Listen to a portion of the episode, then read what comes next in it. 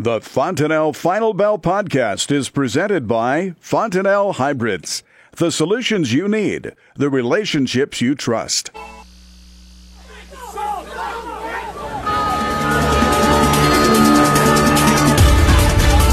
Good afternoon. Welcome to the Fontanelle Final Bell here on the Rural Radio Network. I'm Susan Littlefield. Arlan Suderman joins us. Yes, he is back. So we are going to talk about some things happening within this grain market. Of course, Arlan is with FC Stone. Let's start out with the fact that another day of lower numbers on the screen. And I, I like this. Before we started this, you called it the nature of the beast lately. And I think that's a pretty good definition. Yeah, the majority of trading that takes place these days, and being in the equities or the commodities, is by computers without human invent- intervention. And I know that's very frustrating to a lot of our listeners, but it is again the beast that uh, that we work with in these markets. Uh, the markets still manage supply and demand, but they do so in a different way, the different behavior uh, with the billions of dollars behind these computers making decisions based on turning momentum indicators and signals. Some of them based on fundamentals, some of them just on the technical signals. And uh, the other factor that plays into this is an old time factor, and, and that's uh, trying to assess the weather versus crop production. And in a normal year, you know, it's not a factor adverse weather years, it changes. Most adverse weather years are drought years. And in drought years, they trade the risk, and then as soon as the first rain shows up on the forecast, they assume it's been factored in, and the price collapses, and we move on. In an excessively wet year, the the underlying basis is rain makes grain, and there's not a lot of uh, history for them to program these computers on how to trade an excessively wet year particularly since the crop condition ratings tend to be generally favorable for the plants because the plants tend to do well with all the rain. You don't see the obvious burning of the leaves that you see in a drought year. And so the, the factors that uh, negatively impact yield in an excessively wet year don't necessarily show up in those weekly crop ratings. So it becomes very difficult. In 1993, we saw that uh, the condition ratings in a typical year will be highest in early June and then will trend down into maybe August, mid to late August. And as we start harvest, then they come back up a little bit. Um, in 1993, they started kind of somewhat low because we got the crop planted, but it turned out really wet. Then they rallied into next week. So this last week of June, uh, and then they turned lower and fell sharply over the next four weeks.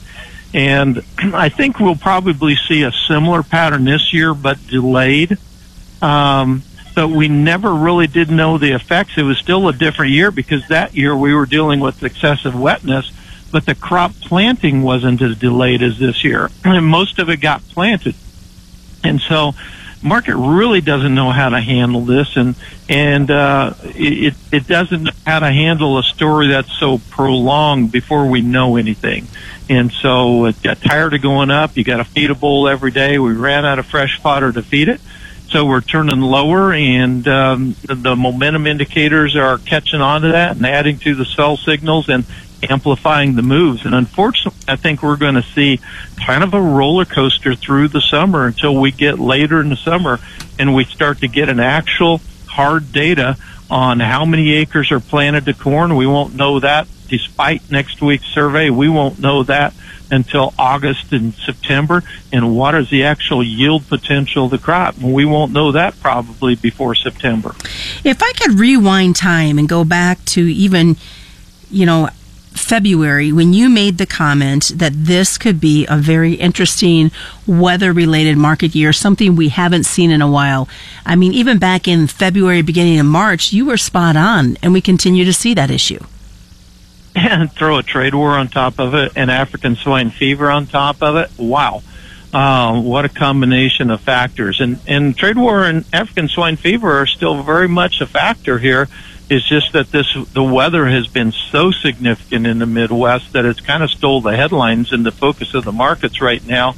Um, maybe that'll change next week when uh, President Trump goes to Japan for the G20 meeting and meets with President Xi.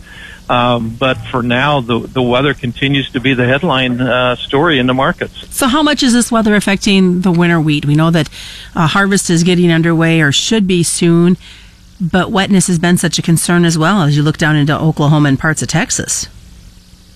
The biggest robber of yield in wheat is heat. And a lot of people would say, well, it's disease or insects or something like that, but it's actually heat. That's why in uh, Europe, where they have a very mild climate, they get such high yields. Uh, you come out here in the plains where we tend to get hot in May and stay hot through all the and, and through June um, and through harvest time. Um, we speed up the maturity of the grain fill period, and that takes away yield. This year, we didn't get that prolonged period of heat, and we had ample moisture. Excessively wet years, we tend to uh, see a suppression of yield. Um, this year, we really haven't seen that to this point. We've had some problems in the Midwest soft red winter wheat belt, but the hard red winter wheat crop is looking good. The early harvest results are very good. Um, the yields have been good. Protein, some has been good, some has been bad. It's overall, I think, uh, net disappointing with the higher yields. Um, but the market's starting to realize that we have a pretty good crop out there. Now we have some dry stresses in Canada. We have some dry stresses developing in the Black Sea region, certainly in Australia. But here in the United States, it's looking good. It's kind of nice to maybe have a little bit of a shining star within this grain. Yeah, absolutely. We've got corn providing support, and we should feed a lot more wheat this year. And that's the key to the market. And the wheat market right now is trying to price more hard red winter wheat into the feed bunk and uh, in the long run, that should help us out if we're able to do that and take some of the surplus off the market. Lots of interesting weather talk already in the Fontanelle Final Bell. Stick around. We do have more coming up. We'll take a look at the livestock side of it as we continue. It's the Fontanelle Final Bell right here on the Rural Radio Network.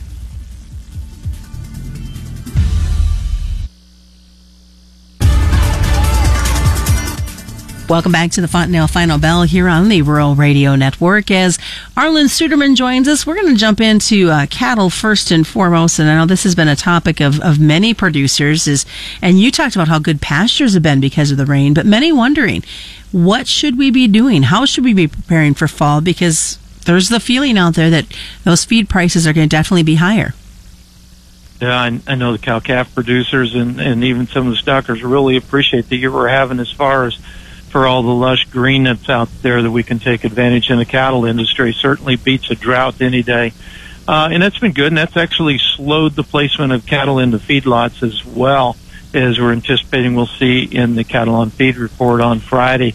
But from an end user standpoint, uh, which obviously livestock producers are end users of corn, for example, I think this is a year they need to be uh, particularly uh, wary of the risk of upside prices as I've indicated, we, we won't know what the size of this crop is for two or three months, but the potential for price volatility is very significant.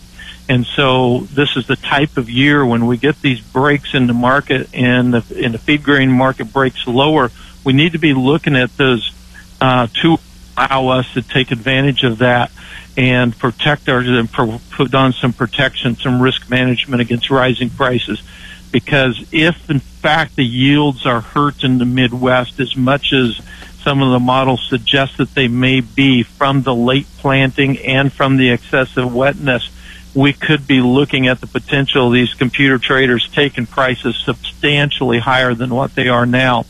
And corn producers, of course, would like that uh, but corn users do not. So that includes ethanol plants and livestock producers, anybody who is exposed to the potential risks of higher corn prices. Are we going to see cash cattle bids at least try to tr- push more positive this week? Well, you know, the, the trend has been lower in recent weeks. This week, kind of the expectations are a little bit more steady to mixed right now. We don't have a clear definition on prices. We've been trading earlier in the week here of late we seem to have broke that cycle now, and, that's not unusual for a cattle on feed report week. Uh, so perhaps we're going to jump back to the old habit of trading right around that cattle on feed report on Friday. Uh, a lot of times I'll wait till after the report, and sometimes someone will jump the gun and get things started right ahead of the report. Um, but uh, uh, generally, that report, as I indicated, looking for placements to be lower this t- time, breaking the old pattern that we've been seeing of higher placements Um, but I, I think the market now is kind of starting to consolidate and wait to see what those numbers are. We've still got a discount to the cash market on the June futures, and they need to converge with the cash here in the days ahead, ahead of expiration. Arlan, are we going to see any pressure? We know the G20 summit comes up next week. There's talk about discussions with China. We've got USMCA still laying in the background as well. All factors to add some pressure both to the grain and the livestock?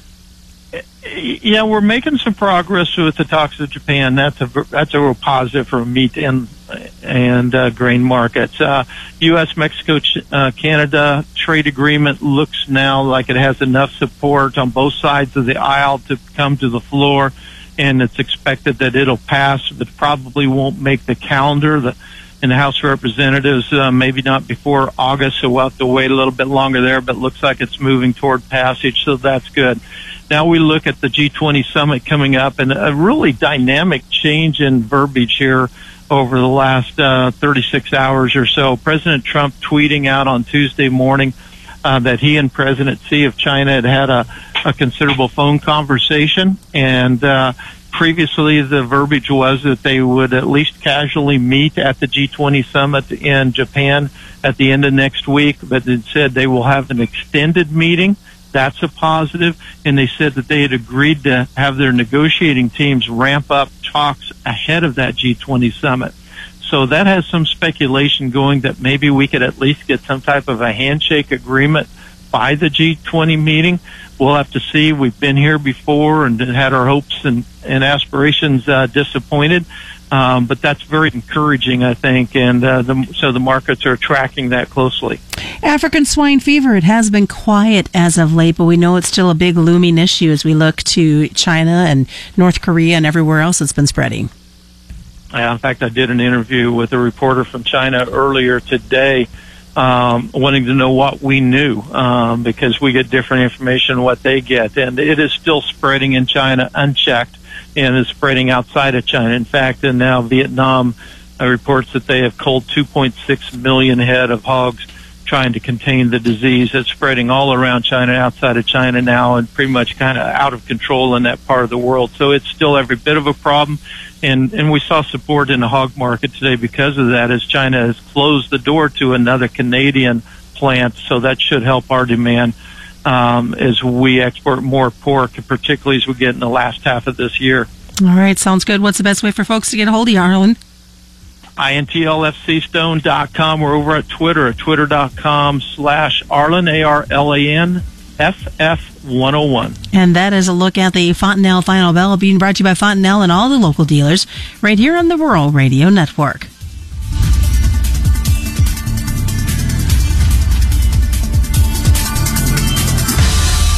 You're listening to the Rural Radio Network.